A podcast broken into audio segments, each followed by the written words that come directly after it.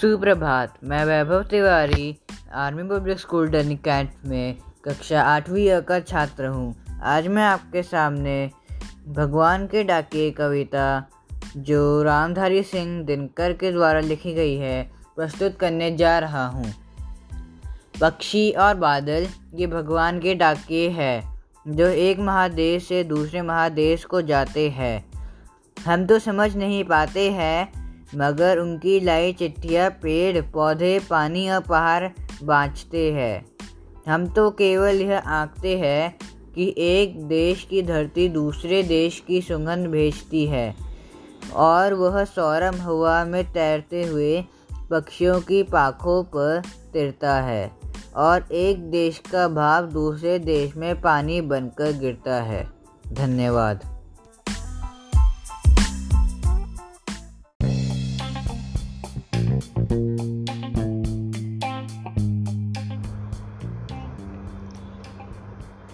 सुप्रभात। मैं वैभव तिवारी, कक्षा आठवीं का छात्र हूँ। आज मैं आपके सामने कबीर की साखिया प्रस्तुत करने जा रहा हूँ। जाति न पूछो साध की, पूछ लीजिए ज्ञान। मोल करो तरवार का, कड़ा रहन म्यान।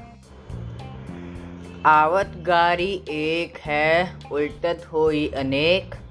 कह कभी नहीं उल्टिए, वही एक की एक। माला तो कर्म में फिरे जीबी फिरे मुख माही, मुनवा तो दहुद से फिरे, यह जो सुमिरन नाही। कबीर घास ना ने दिए, जो पाऊ तली होई, उड़ी पड़े जब आखी में खरी दहोली होई। जग में बैरी कोई नहीं, जो मन शीतल होए।